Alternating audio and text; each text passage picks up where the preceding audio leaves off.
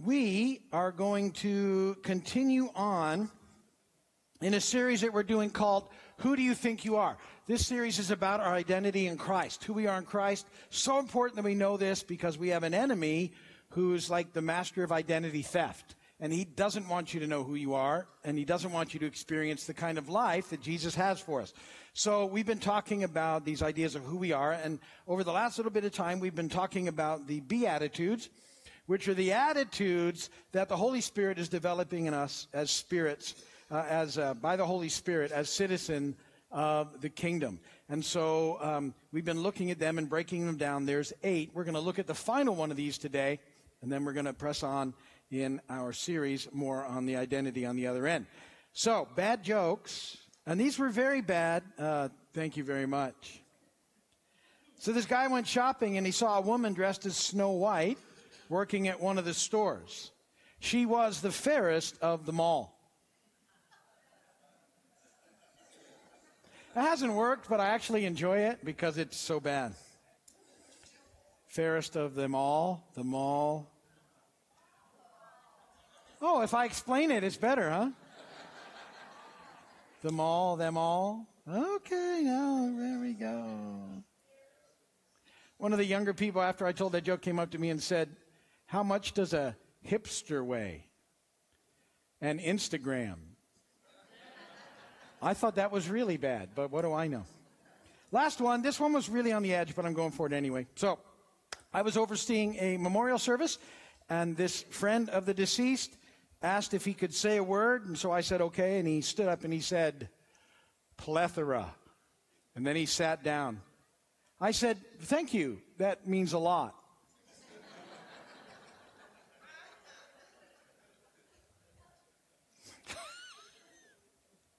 Sorry, that one's really funny. Scripture reading, here on purpose. Apologies to the visitors, but it doesn't get any better. The scripture reading does, though. Matthew five, ten through twelve. "Blessed are those who are persecuted because of righteousness, for theirs is the kingdom of heaven. Blessed are you when people insult you, persecute you, and falsely say all kinds of evil against you because of me. Rejoice and be glad, because great is your reward in heaven.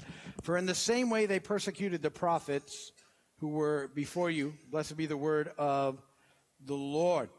Now, remember, we're talking in the Beatitudes, that word blessed. In some translations, it comes out as happy, but it, it, it means more than that. Um, it's, it's a word play. It's the opposite word there is used as the word for sin. Sin is about going our own way, and blessed is about going God's way. And so these are the attitudes that are developed in us as we continue to press on in this journey with the Lord. And, and yet, this is a funny one to end with. Um, it's, it's the persecution. It's sort of the blessing nobody thinks that they want. And yet, Jesus spends the most time on this one, doubles up on it, and actually throws in a rejoice and be glad. So it is part of the deal. And yet, I think that's uh, sort of the way the Beatitudes are. They're often different than what we might expect. And and so far, you know, what we've been through is, is you know, we've been, as the Beatitudes started, we've been uh, made aware of our desperate need for God because we're broken. And that, that realization then causes us to want to live for Him above all else, living by trying to do the next right thing, understanding in this process our own need for mercy. We're to extend that mercy to the world around us with uh, hearts that are in the process of being made new to help us see the way that He does, so we can actually see uh, people in the beauty of their potential uh, and, and, and then, you know, love on them the way He would have us. All of that's at work in us by the power of the Holy Spirit, to the point where last week we, we saw that we were peacemakers. We're at peace with God. We're experiencing the peace of God, and we're ready to share the gospel. Gospel of peace uh, to everyone, so that they might come to know His peace at, as well. So you would think perhaps now, after going through all of that, finally arriving at the final Beatitude, number eight, that, that it might be a promise of an easy life and, and everything going great. And yet we find out at the end of it all that the result of this growing and maturing in the Lord is often persecution. Can I hear a yay? He says, rejoice and be glad. Doesn't really make sense, does it? But We need to understand why he says that and what it's all about. So that's what we're going to talk about together. So let's start by at least figuring out what persecution looks like. Point number one, what is persecution? So persecution is it's the, it's the result of conflict between two opposing value systems. This full and abundant now and forever life that we have in Christ has a distinctive value system that clashes with the value system of the culture of the world. Jesus said this, Luke six twenty-six, "Woe to you when all men speak well of you, for this is how their fathers treated the false prophets." He says in John fifteen, eighteen through twenty, "If the world hates you, keep in mind that it hated me first. If you belonged to the world, it would love you as its own. As it is, you do not belong to the world, but I have chosen you out of the world. That's why the world hates you. Remember the words I spoke to you. No servant is greater than his master. If they persecuted me, they will persecute you also. If they obeyed my teaching, they will obey yours also." And so Jesus tells us that, that this is part of the deal. These cultures are clashing, clashing. Persecution is the result. He was persecuted, so we can expect the same response. Paul says this in Second Timothy three twelve. He says, "In fact, everyone," that's one of those words you can't get away from. If you look it up, it means everyone. Everyone who wants to live a godly life in Christ Jesus will be persecuted. So this is part of this life, is a measure of persecution. Christians around the world suffer all types of horrendous persecutions for their faith right now, today, two thousand eighteen. You, you hear small glimpses of it from time to time on the news, but around the world, every year, hundreds of thousands of people are martyred for their faith today. It happens all over the place. And, and all sorts of horrific things up to that point, where everything they have is stripped from them, taken from them. Their, their families are disrupted and broken apart. Uh, it just goes on and on and on. The persecution is a horrific thing. For years, uh, I traveled into Cuba. From nineteen ninety-five to two thousand five, I went into Cuba four or five times a year, uh, a year to help plant churches there. And they experienced tremendous persecution. Now, mostly, you know, not to the point of death so much, although I'm sure that was some of their things, but we had a lot of people that we worked with who would spend long periods of time in prison, only because of their faith. Uh, often after we would go and visit and spend some time there, and even though we desperately tried to do the right thing while we were there, uh, the people that we were are with would get picked up and dragged in for questioning. And sometimes it would be hours or even days without their family knowing what was going on. Uh, persecution happened. They, they were, they were being persecuted only for their faith. I remembered one of the things that really got to me was the kid, the children, you know, so we love kids here.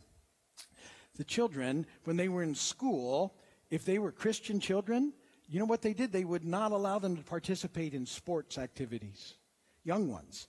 So all of their friends would be out playing games and soccer and doing all the things that they did, baseball, the things they loved to do, and they would tell the children, if you're a Christian, you can't.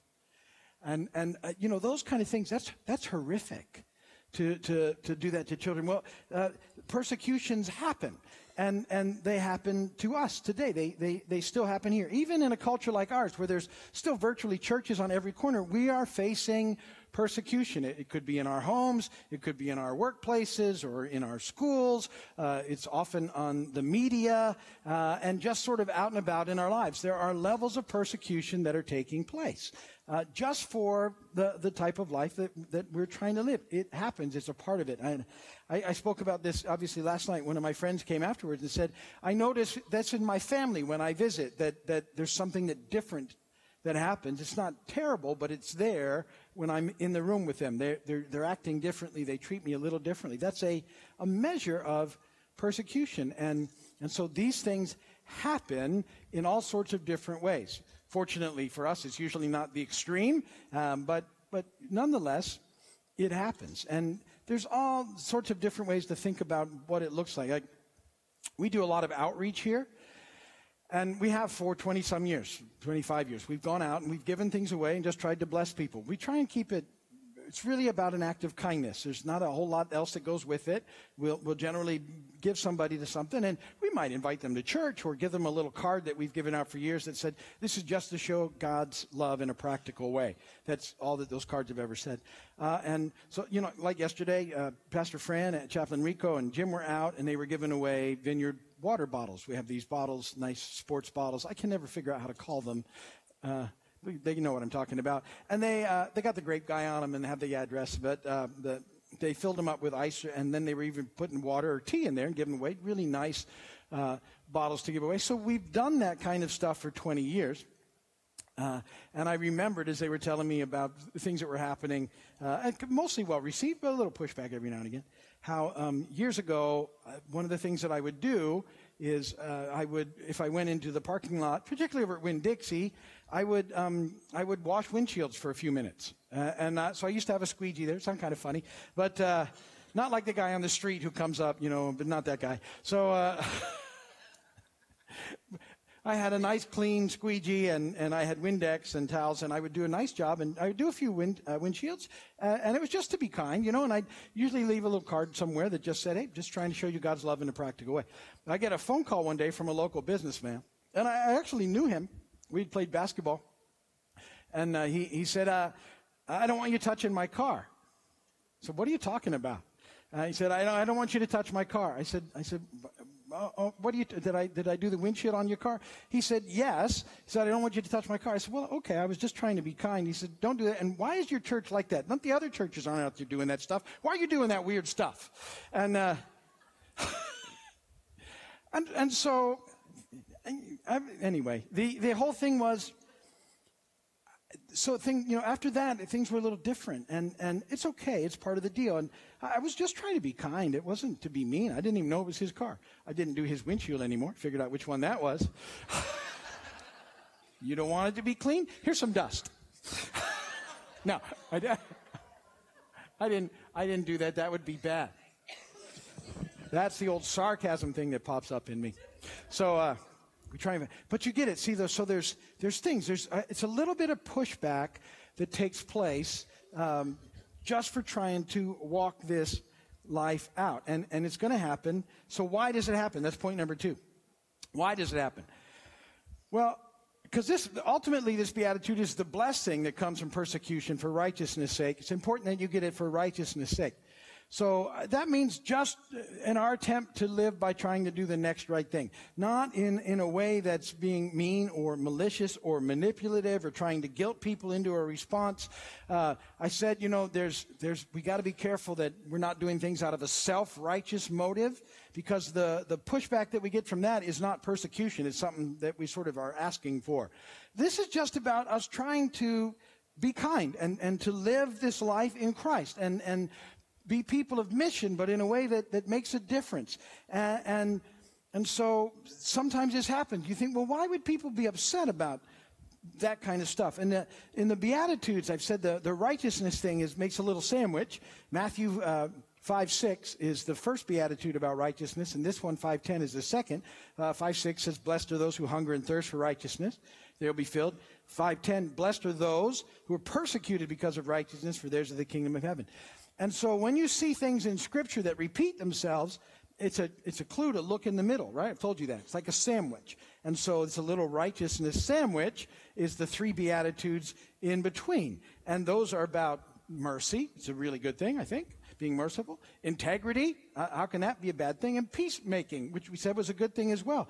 So, so how can persecution result from those things? Those all seem like good things. Well, as a result of you living for Jesus, the people that you're in relationship with, whether it be in your home or at work or at school or your recreation activities, wherever, ultimately they have to come to one of two responses in regard to who you are and who you represent.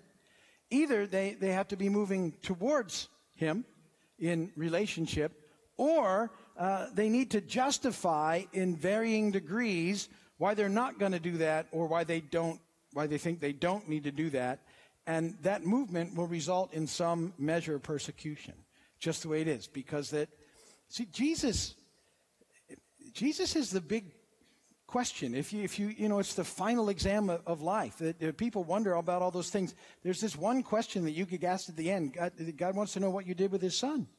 That's the, that's the, that's the question. And, and if you, if you loved Him and you worshiped Him and everything, that's good. And if you didn't, that's a problem. And, and so everybody's moving in, in those directions. And the response of those that are perhaps moving away from that, it might not be, you know, immediate, or, and it could be varying in degrees, but that's what's causing some of that stuff that you're experiencing. It's because of whose you are and who you represent. And it, and it, so it, it makes this little clash of cultures that's going on in the process. So what in the world then could be the blessing of that? Because persecution is hard. We don't like to feel that. We don't like to be made fun of. We don't like to be ridiculed. We don't like to be looked down on. I mean, that's how it's expressed a lot in our culture. If you, if you watch T V shows about, if there's a Christian in there, you pretty much they're going to be, be portrayed as either not very smart or evil. Um, that's kind of the, the stereotypes that we face now, which is really sad. I've said sometimes when I'm, when people find out who I am and what I do, they, I almost, they, I feel this thing like they start to think about me that I'm just not very bright. And, and I, I, and then I had this thought the other day, if nobody else is experiencing that, maybe I'm just not very bright. And, uh, and so, but, but you know, we start to experience these things. So what is the blessing? How could Jesus talk to people who, when, when he was talking persecution, really he was talking about the type that, that would almost always end up in, in death. How could he talk about something that this would, we could rejoice over and be glad in? And he can say that only because he knows this, that what we're headed for is so much better than, than anything that we can experience here, that whatever it is we have to go through in this temporary time will somehow be worth it. See, the Beatitudes, as well as that little righteousness sandwich, I don't know if you noticed, but number one and number eight also make another sandwich, because it says, blessed are the poor in spirit in Matthew five three, for theirs is the kingdom of heaven. And this one, five ten, blessed are those who are persecuted for righteousness' sake, for theirs is the kingdom of heaven. These are all about being citizens of the kingdom of heaven. And what that means, that, that when we come to know Christ, we're His now, and we always will be. In this temporary time, before we're back with Him, uh, He's come to get us, we've gone to Him, we'll experience some, sometimes some different things in a fallen world or broken planet. We'll also experience some amazing things as the kingdom breaks through. But, but that, that we'll, we'll have some stuff we have to go through, but no matter what it is, he says, it will be worth it. He guarantees it. It'll be worth it because we've amazingly found the most amazing deal in the universe. We, we've come to know Jesus as the Lord and Savior of our lives. And there's nothing in this world that compares to that. Matthew five twelve says, rejoice and be glad, because great is your reward in heaven, for in the same way they persecuted the prophets who are before you. Nothing is more valuable than becoming a citizen of the kingdom. And there's nothing on earth that compares with knowing Jesus as King. Nothing. Matthew six nineteen through twenty-one, Jesus said, do not store up for yourselves treasures on earth, where moth and rust destroy, and where thieves break in and steal. But store up for yourselves treasures in heaven, where moth and rust do not destroy, and where thieves do not break and steal. For where your treasure is, there your heart will be also. And so we, we embrace this life with, with Him as our treasure. And knowing that He's got us now and forever. And so no matter what, you know, just knowing that sometimes when we get that pushback, it, it's, it's, we endure that because we know what's headed our way. And at the same time, we can still love people that are pushing back on us. I, I have found this to be true too. Sometimes the, the people that give me the most sort of pushback are often the ones closest to the kingdom. And they're struggling with it. And, and so I've seen that happen time and time again. So we just continue to press on in this life, living it as, as you know, sincerely as we can, uh, as, in, in as much reality as we can, loving on Him, yielding to the Holy Spirit, focusing on, on Him, and knowing that, that there's nothing in this world that compares to knowing Jesus and being a citizen of the kingdom. So think about those things this week. Next week, we're going to uh, move into uh, talking about the fruit of the Spirit and what that means to our identity in Christ. But we'll end there for today.